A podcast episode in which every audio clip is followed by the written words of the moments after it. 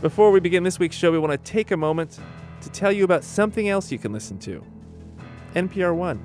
It's an app for your phone, not unlike Pandora, but for public radio. It's full of news and podcasts, including how to do everything. Whenever you're ready to listen, NPR One has something great just for you. Find it on your App Store. It's not for anybody else, it's just you. NPR ONE.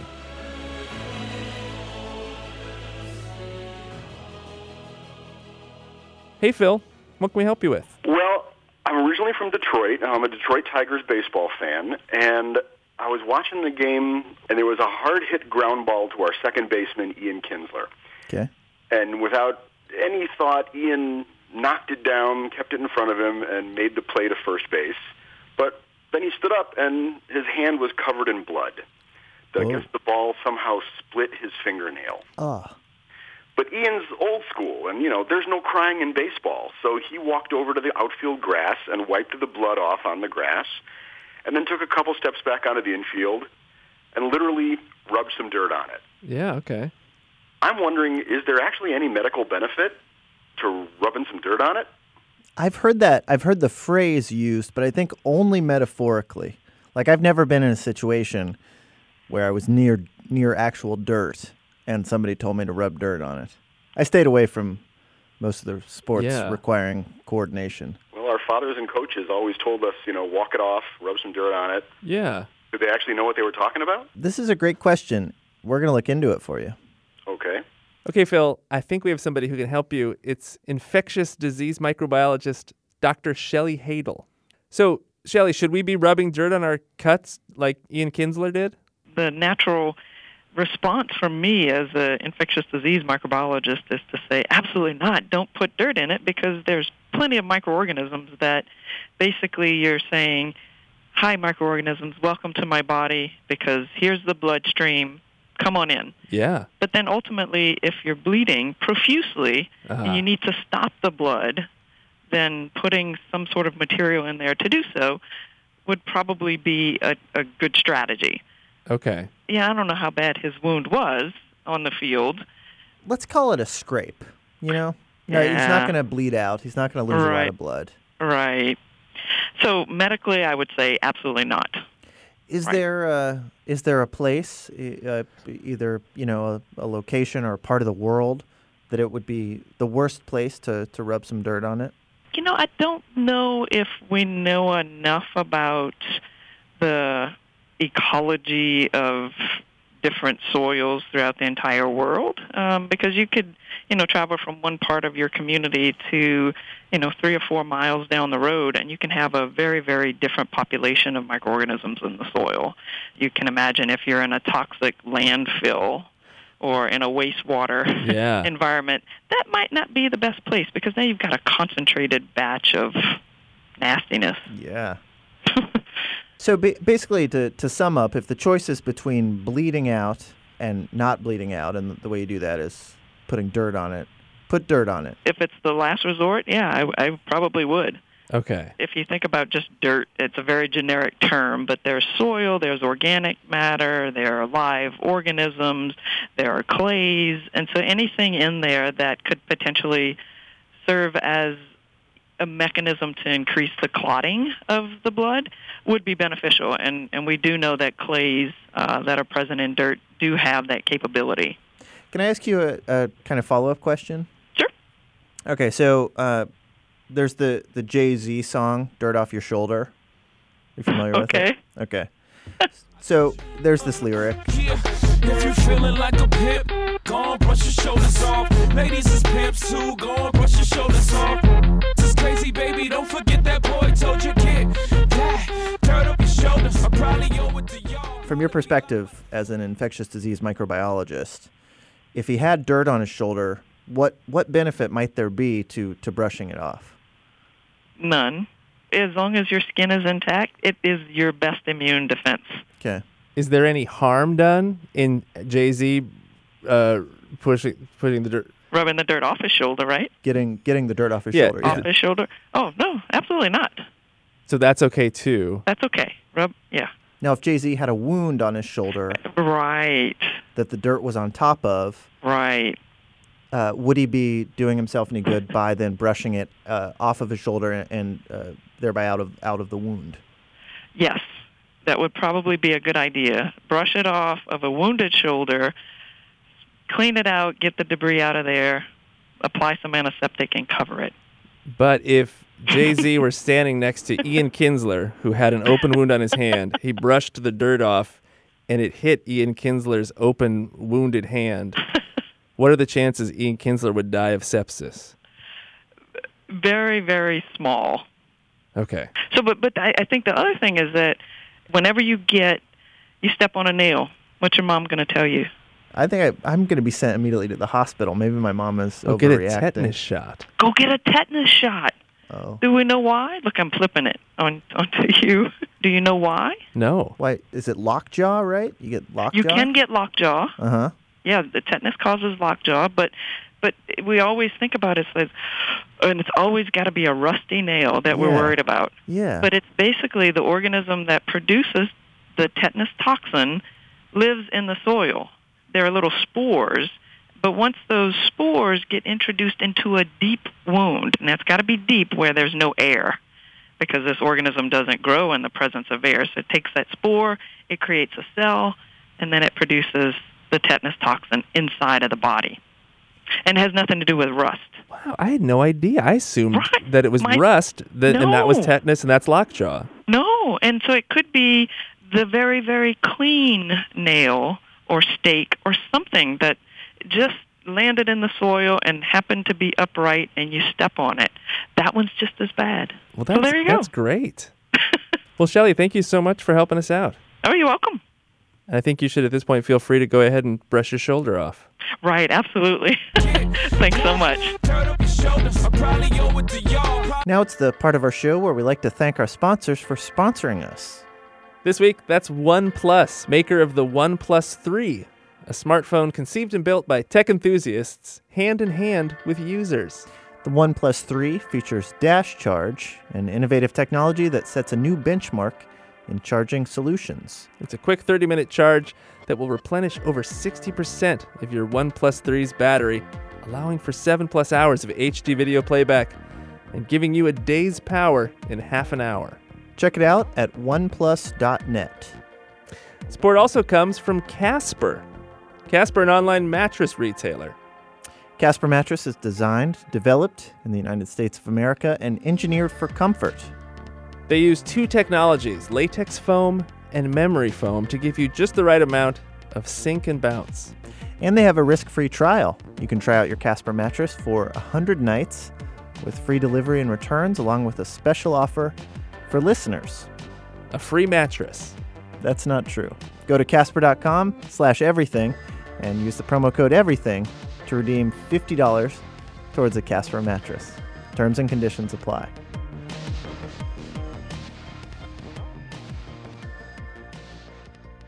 I- In stores now, because Halloween is right around the corner, is the pumpkin shaped uh, Reese's peanut butter cup. And I'm wondering if this shape would give you a better peanut butter to chocolate ratio, which I think we can all agree would make a superior Reese's cup.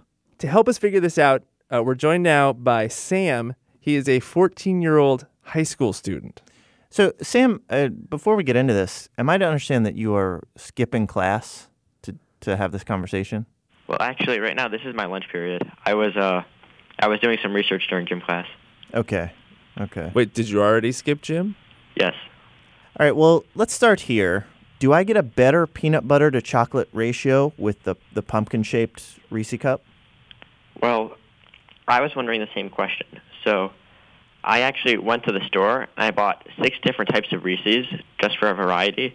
Uh-huh. And out of like the regular like circular cup sizes, I got the king size, the regular size, the miniature size, and the mini size. And then out of the pumpkin size, I got the king size and the regular pumpkin. All right. So for the first four that were um, in the cup shape, those are really in the shape of a frustum because, um, in case you don't know, like a frustum is when you take a cone Uh huh. Oh. and then you slice off the top part, like the pointy part. Oh. yeah. How you have like a circle on top and then a circle on bottom, but like the circle on the bottom is bigger. And that's a that's a frustum. Yes. All right. Okay. And that would be the, the shape of the Reese's peanut butter cup. Sure. Yeah. So uh, uh, that's something I, I've just learned already is that or the the basic standard Reese cup shape it, it should be called a, a Reese's frustum. Yes, not a Reese's cup. Okay. Okay. So what which which of these many shapes that you did calculations on is going to give us the best peanut butter to chocolate ratio? Um, after finding the volume of the inner frustum of the peanut butter and the, the whole frustum of the peanut butter cup, I got that the king size of the king Reese's frustum has 37% of it is peanut butter. Okay. And the regular is about 30% peanut butter. So just the regular shape is 30%. Uh huh. The miniatures are 36%, and the minis are 35%. Wow. And so where does the pumpkin fall? So the pumpkin, I had to measure it in a different way because the pumpkin is like an ellipse. Okay. So the regular pumpkin Reese's had 38% peanut butter. So it beat out all the other Reese's. wow. But then when I went to the king pumpkin, it, it won by a really large amount. It had 67% peanut butter. What? Yeah, it was a lot. Wow. Maybe I just got a really good king pumpkin peanut butter uh, package, or maybe it just has a lot of peanut butter, one of the two. That's uh that's really I mean th- this is really helpful. Mm-hmm. In, Yeah. So if you're like really into peanut butter, I would suggest uh, taking advantage of Halloween and buying a lot of the pumpkin shapes. Yeah. So I have to ask, i- in doing this research for us, which we're we're very grateful, how many Reese ellipses or frustums did you eat? How many did I eat? Yeah. Oh, whoa. I ate a decent amount. I'd say maybe I, I tried to stay low on them because I didn't want my mom getting mad at me. Yeah. Yeah. So I think I only ate maybe like five, six, maybe seven of each kind. Don't tell her that. Wait, seven of each kind? Maybe. Wait, and there were what seven kinds? Yeah, there so were like forty-nine. Well, th- there there were six kinds. Oh, so six. six times seven is forty-two. Are you uh, are you going trick or treating this Halloween? Um, yes, I am. What do you? What's your costume? Um, I haven't decided yet. Do you have any suggestions? Uh, you could be a frustrum. Oh, maybe. I, I notice we should just clarify that I am saying frustum and Mike is saying frustrum. Which which one is it? Okay, so originally when I first learned the word, I thought it was frustrum, F R U S T R U M, Uh huh. but it turns out there isn't a second R. It's just Oh. F R U S T U M. Frustum. Yes. Okay. I guess being wrong about that, that's probably frustrating. Yeah. Although I don't think most people notice, so it's fine. You can get away with it. I myself was not frustrated by that. Yeah. Okay, so we know about the pumpkins, we know about the frustums. Is there an ideal, perfect, best shape?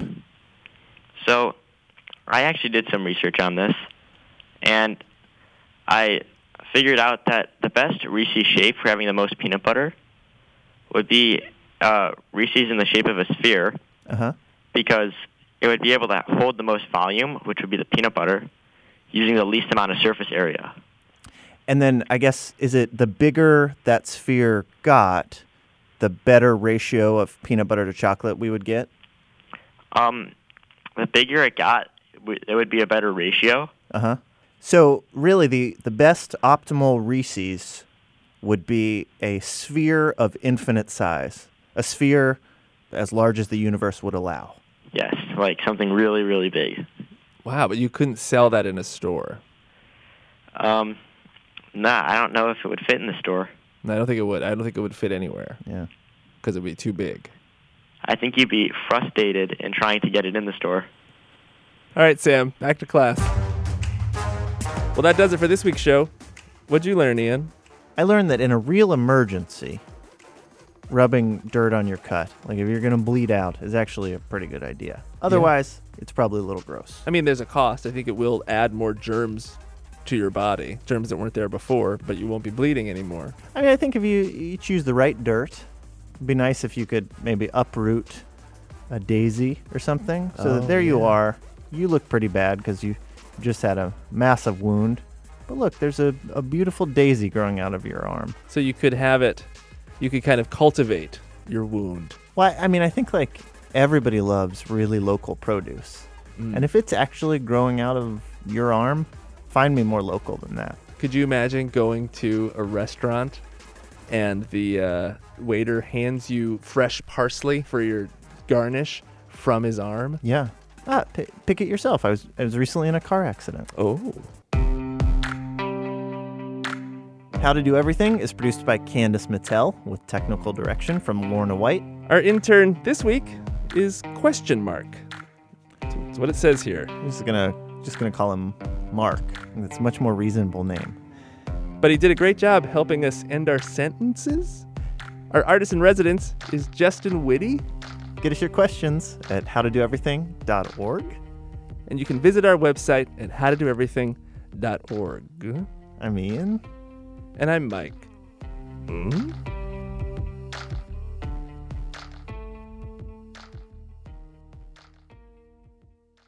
Dan, do you remember once we recorded a segment with you under an elevated train line in Chicago? Yeah, I don't remember that making it to air. I think the idea was we were going to do interviews in the worst possible locations to record interviews. How'd that turn out? I don't remember hearing that series. Yeah, we never did it. Do you remember Uh, it's what funny we 'cause- talked about though? It was I about want to say it involved guacamole. I believe it was how to eat pasta, the Mm. right way to eat pasta. If it works for you right now, we'll give you a chance to answer that question. Okay, well, I'll say two quick things. Number one, it depends short pasta or long. That's all the time we have for today. Subscribe to the Sporkful podcast from WNYC Studios, wherever you get your podcasts.